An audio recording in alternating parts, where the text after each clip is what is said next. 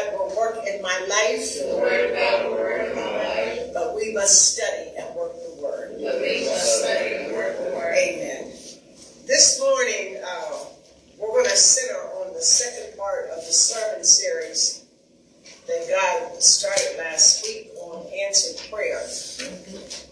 Last week, God showed us how to pray based on Daniel's prayer in Daniel 7, Daniel 9, and he showed us how we are to pray based on the Lord's Prayer in Matthew 6. So I told you last week that since the sermon last week was on how to pray, that the sermon today would be on the power of prayer. But when I got home, God says, No, I, I need you to change that, Joanne. I don't want you simply to pray, preach on the power of prayer, but I want you to preach on the power that empowers prayer. I want you to preach on the for the people to get to understand what it is, where the power comes from that gives power to prayer. Now, there's a lot of people since I was a child, they would say, well, you know, prayer is the key to the kingdom and faith unlocks the door. Now, I, I know that that's true, and I know that all of us have heard that at some point in time in our life. God wants us to know this morning that while that may be true, that many of us, we may know that with our head, but we really don't know it with our heart. God says, if you know that prayer is the key to the kingdom and faith unlocks the door, then you've got to learn to use the key. You got to learn to, there's no point in having a key if you don't know how to use it to open up whatever it is. So God says that prayer is the key to the kingdom, or in other words, God says that prayer has to be an integral part of your everyday life. Amen. Okay, we learned last week, and it was one of the questions that Tom asked me when we did Let's Talk, talk About It. He says, uh, Pastor, what did you mean when you said that prayer has to be deliberate? Remember that was the first step last week in how to pray? That prayer had to be deliberate. What did you mean by that? And what God meant by that is that prayer has got to be intentional. It's not something. It's not something that you simply do when you get between a rock and a hard place. Amen. It's not something that you simply do because you're in church on Sunday morning and, and it's time to come up. God says prayer has got to be intentional he says prayer has got to be an integral part of your life. He says prayer has got to be deliberate. He says prayer has got to be on purpose. He says prayer has got to be a part of your daily life. It has to be scheduled in your day in the same way you schedule going to work. Amen. It has to be scheduled in your day, in your time frame, in order for you to make it a part of your everyday. If you do not have a scheduled time and place to pray, and I'm not talking about, like I told you last week, I'm not talking about those one minute prayers that we pray all day long. I'm talking about a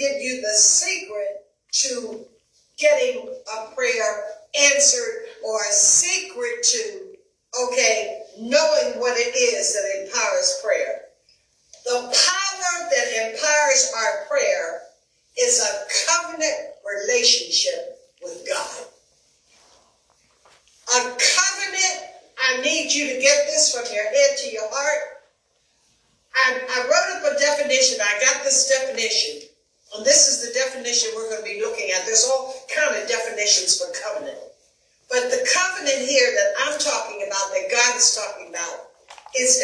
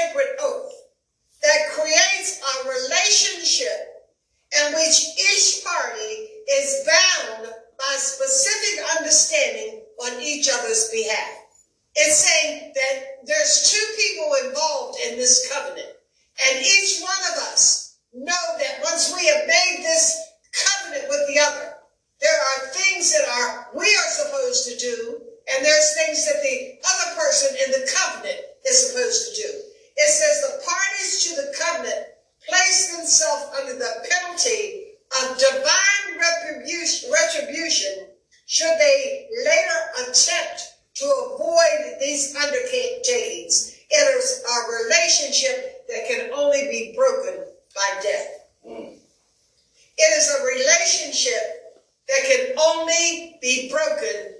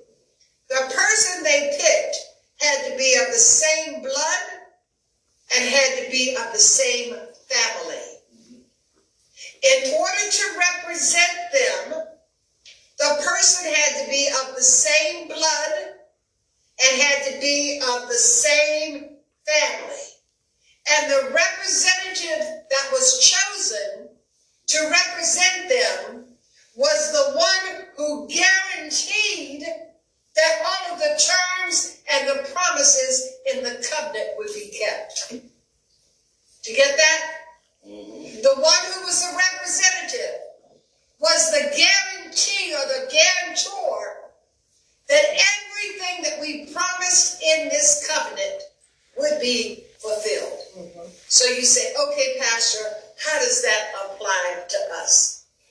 It applies to us because for some reason that my mind can't understand, our Almighty God wanted to enter into a covenant with us. Mm-hmm.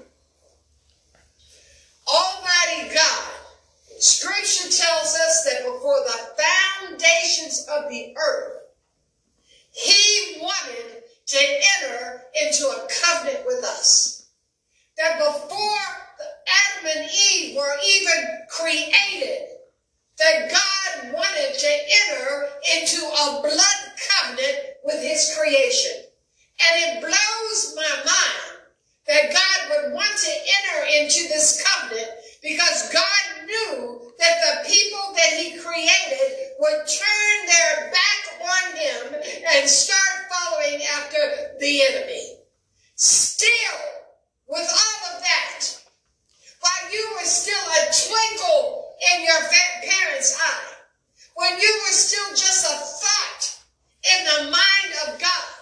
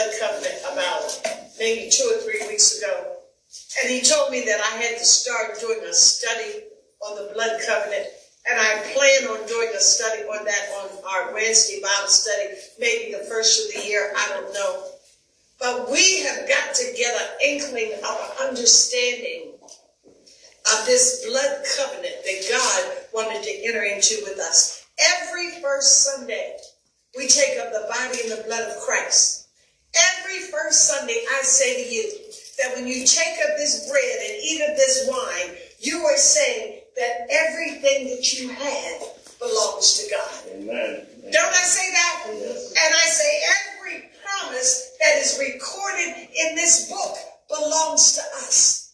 That's part of the covenant that God wanted to make with you before you were even born. And the thing that blows my mind is that he wanted to do it before we did anything to serve him. Mhm. He wanted to do it not because we were good enough, not because we deserved it, not because we aren't. He wanted to do it for one reason, and I'll show you that reason a little bit later. I'm jumping ahead of myself. Hebrews 8, verse 8 through 12. Watch this. But God found fault with the people and said, God finds fault with us when we sin. The days are coming, declares the Lord. And he says, I'm going to make a new covenant. Isn't that what he said? With the people of Israel and with the people of Judah. It will not be like the old covenant I made with their ancestors. It's not going to be like the covenant I made with Abraham and Isaac and Moses. It's not going to be that kind of covenant. When I took them by the hand to lead them out of Egypt. Because what? They did not remain faithful to my covenant, and I turned away from them, declares the Lord. God said the original covenant that I made with Abraham and Moses and all of this, and I promised them I would be their God and they would, you know, follow me. And so he said the people broke the covenant. They broke the cup. They turned away. If I can get this in your head, it's going to re- revolutionize your life. They turned away from God. But look what God says about this new covenant that he's going to make. This covenant I will establish with the people of Israel after that time, declares the Lord. I need a Kleenex. I will put my what?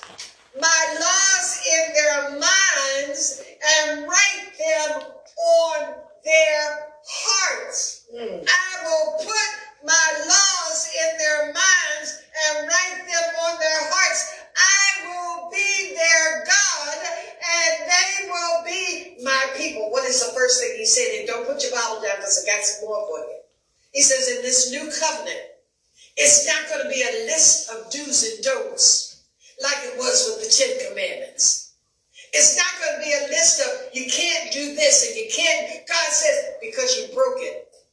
You couldn't keep it.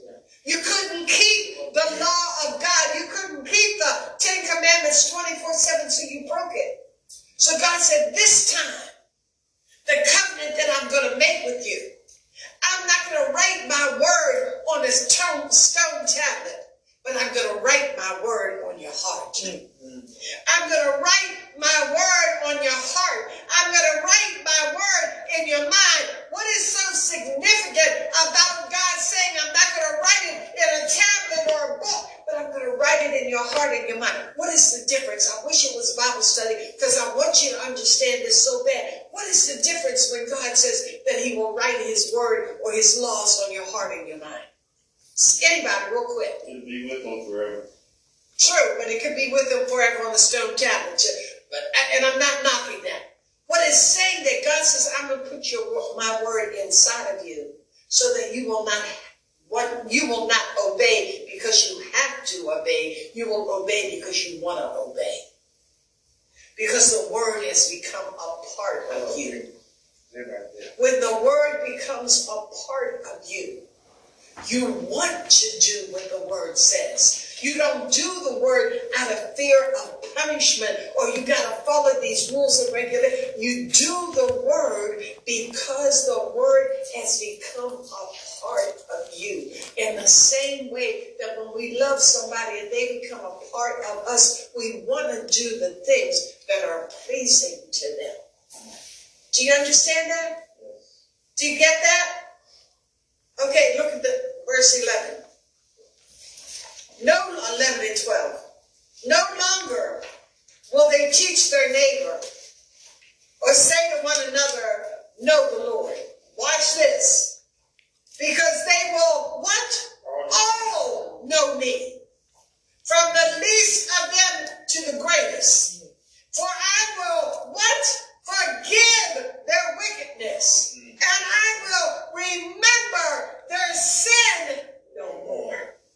That's the covenant that God wanted to make with humankind. He says, when they embrace my covenant, that no longer will the pastor have to teach them, you need to know the Lord or you need to know God, because nobody that can, that nobody, thank you, Lord, that is part of the covenant can come in unless they already know the Lord. Do you understand? I'm going to have to teach you that. I'm going to have to teach you. You need to live for the Lord and all of that. Why? Because you will know that you are part of the blood covenant that God established. He says, those people that become part of his covenant, what does he say he will do for them? I will forgive their wickedness and their sin I will remember no more. I wanted that for myself. I wanted that, that when God looks at my slate, he would see it like this. I, I didn't want it that when God looks at my slate, that every day he would see all of these sins. God said when I became a part of his blood covenant, that he would forgive my wickedness and my sins. He would remember no more. That's the covenant that empowers your prayer. You say, how does it empower your prayer? Because your prayer is empowered with holy boldness when you know who you are and whose you are. Your prayer is empowered with holy boldness when you know there is no unconfessed sin that is blocking your prayers from being answered. Amen. Do you see that? Mm-hmm. Isn't that what he said? Isn't that what he said? He says, I'll forgive their wickedness I forgive, and their sins I, I will remember no more. I heard a preacher preach this morning, and I'm not getting into all this stuff we've been studying in Bible study. But we, we've been studying the fact that when we gave our life to Christ, that our old sin nature died. That we don't have two natures. We don't have the nature of the enemy and the nature of God. Because the way the Lord has showed me, God has not made any freaks. The reason that people continue to sin is because they choose to. It's not because it's their nature and they're doing what comes naturally. Well, I heard this pre- preacher preach this morning. He says, what you got to do, and he's a prominent preacher, what you got to do is every day, every day, you got to cast off the old nature and put on the new. I said, what? Every day, and I, I know where the premise is coming from, where it's talking about you die daily, but if that's taken out of context.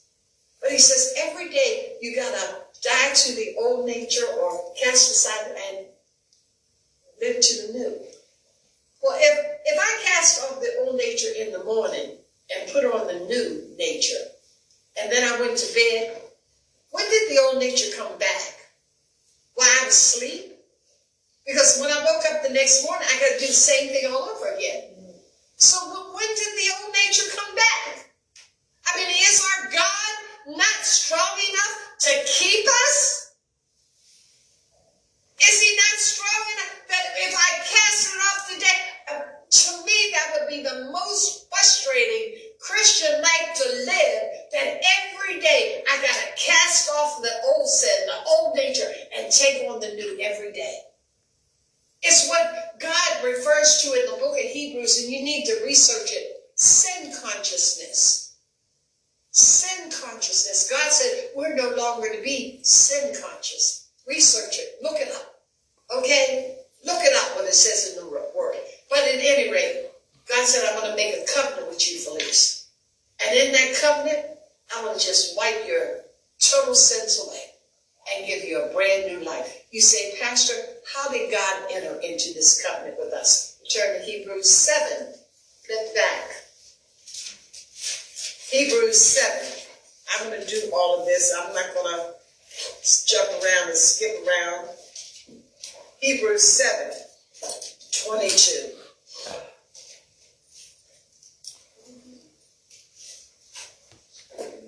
Okay, you have it? Jesus, I don't know what to do. Jesus has become the what? The guarantee of a better covenant. Do you see that? Jesus has, remember I told you that in the olden days when someone wanted to enter into a covenant, they had a representative from one and representative from the other. And the representatives had to be the guarantee of the covenant to make sure that everything in the covenant was fulfilled and done the way that it was supposed to be done. It says here that Jesus is the guarantee of this new covenant. You say, Pastor, I don't understand. Look at it. Look at it. God, the Father, wanted to enter into a covenant relationship with us. A covenant relationship where he could bless you beyond your highest expectations. A covenant relationship where he would always be there with you and for you.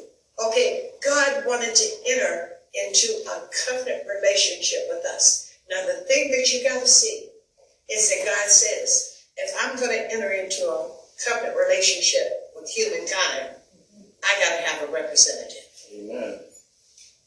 I got to listen to me. I got to have a representative. I got to have somebody that represents me. And I got to have somebody who represents all of humanity. Is it clicking? I got to have somebody that represents me to establish this covenant.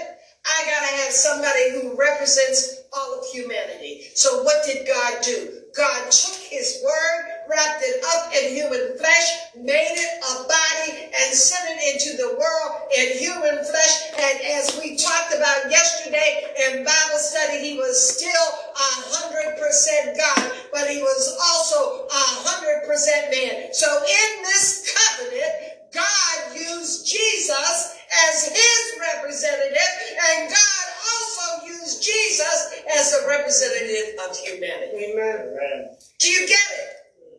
Is it starting to click? Inside of Jesus was the representative for God and the representative for us. And God said every promise that he has made in the covenant that Jesus guarantees that it'll be done. Amen. Because you deserve it? No. No. Because you've been so good? No. Jesus could come into this world and he could experience all of the pain that we experience. Because I want you to understand, he represented us. So he knew what it was to experience hunger. He knew what it was to experience pain. He knew what it was to experience temptation. He knew what it was to lose somebody that he loves when he when Lazarus died. He knew what it was for people to mock him and make fun of him. God knew what it was to be ostracized. Jesus knew what it was to be ostracized by the uh, by the community.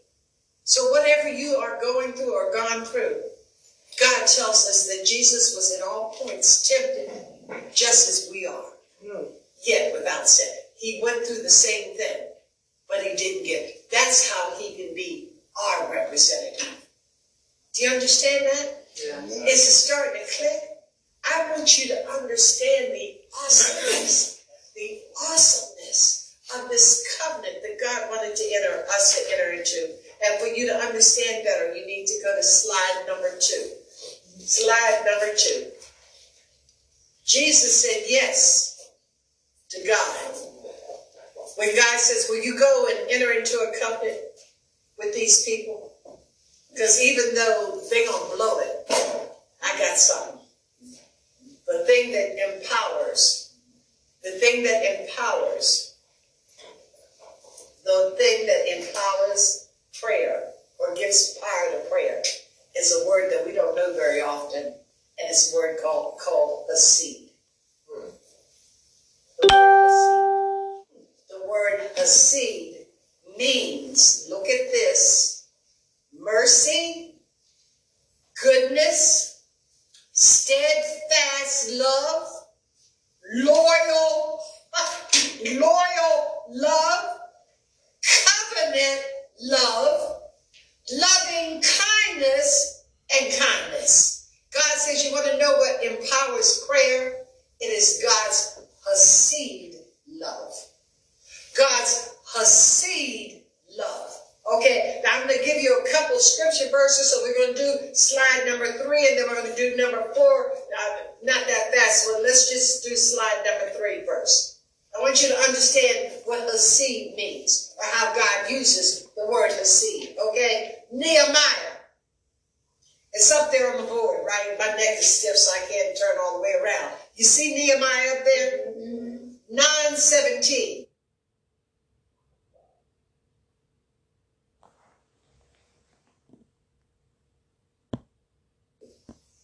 You, you are God, ready to pardon, gracious and merciful. The word merciful, you see, I have in parentheses, Hesed. The word merciful means Hesed right there. That was a Hebrew word that was used then. God said, uh, gracious and merciful, slow to anger, abundant in kindness, and did not forsake them. Amen. Do you know that you can't do anything to cause God to forsake you? Thank you, Jesus. You can't, no matter what it is, but you can forsake Him. You can forsake Him. But there's nothing you can do to make God stop loving you. Some people are afraid to come to God because of their past, and they think if they come to God, that God is going to beat them up and tell them how sinful and how awful they are, and they're no good sinners, and you know, I'm nothing but an old, poor, unworthy. He said, God said, stop it! God said, that's not what you are. You may have sinned in the past, but he says, I've forgiven you. I've cleansed you. I've made you whole. Walk around in the victory that God has paid. Hallelujah. It says that Hesed, that God is ready to pardon. Aren't you glad? Thank you. Aren't you glad? Yes, ma'am. Okay, that he's gracious and merciful, slow to anger, abounding in kindness. That's what Hesed means. Hesed is God's covenant love. That's what gives power to your prayer. God's Hesed love. That's what gives power to your prayer. Because when you pray, you don't have to be all back and forth and back and forth. You know because of how much God loves you that He wants to answer your prayer more than you want an answer. That's what gives, that's what increases your faith. If you're always walking around talking about you're nothing but a poor, unworthy sinner and stuff, that is increase your faith. How are you going to stand on your faith? If you're always confessing these negative things about yourself. God said, I've forgiven you. If God has forgiven you, He's forgiven you. If He's forgiven your child. He's forgiven your child. God is not like us. If you come to him and ask for forgiveness, but that's the crutch. That's the rubber that hits the road. You got to ask. Mm-hmm. Look at Deuteronomy 7. Therefore, know that the Lord your God, He is God. Remember we sang that song earlier? He is God. There is no other God. Mohammed, Confucius, uh, whatever, whatever. He, God is God. Look at this. The faithful God who look, I, I'm so, I can't tell you what I am. The faithful God who keeps covenant, who keeps covenant and mercy. You see the word Hesed again? He keeps covenant. He has his mercy for a thousand generations with those who love him and keep his commandments. God is not going to flip up on you. We can flip up on each other. Mm-hmm. God is, I'm, I'm sorry, it says he keeps his covenant. And he established this covenant through our Lord and Savior Jesus the Christ. Remember I told you that when the tribes or people came together, there had to be a shedding of blood mm-hmm. under the, you know, under the covenant. When Jesus hung on the cross, I want you to understand that he was ratifying the covenant that God made with humanity. When Jesus hung on the cross, he was ratifying the covenant. That's why he can be the guarantee. Because he didn't sacrifice something else to shed blood. He shed his own blood. Okay? Slide number four. I'm almost finished. I'm almost finished. I am almost finished. Showing you some examples of a seed. Showing you some examples of a seed. He says in Isaiah 54, we're going to look at verse 8 and verse 10. I had it for you on the board, but for those of you on uh, Facebook. Isaiah 4, verse 54, verse 8, and then verse 10. With a little wrath, I hid my face from you for a moment. Have you ever felt like God had hid his face from you? Did you ever feel like God wasn't hearing your prayers and all this other kind of stuff? God said that was the old covenant.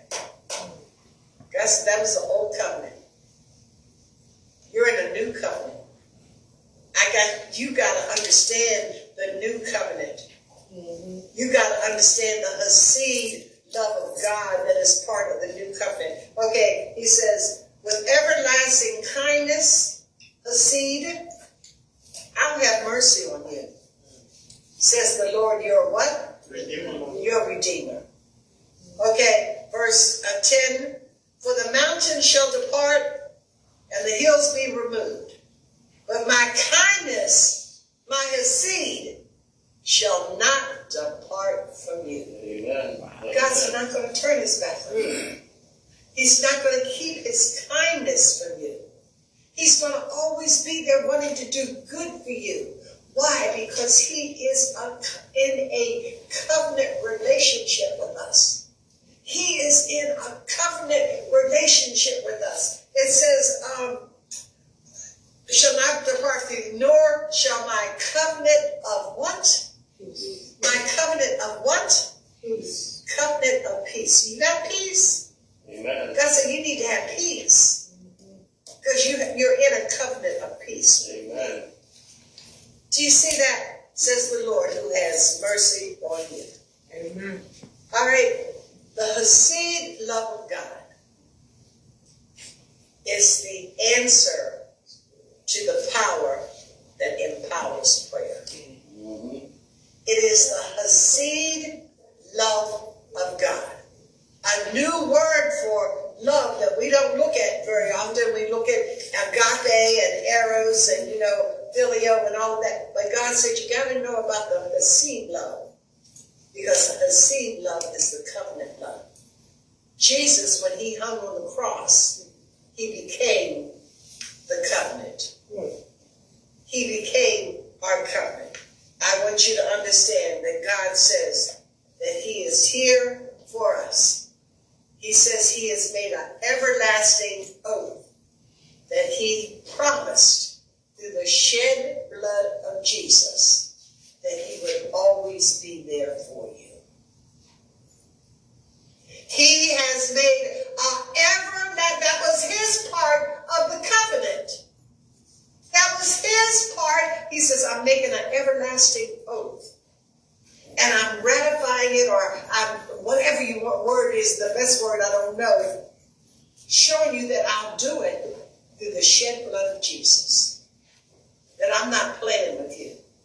That I love you that much. That I'll never turn my back on you. Jesus said yes to the Father. When the Father asked him, Will you be my representative?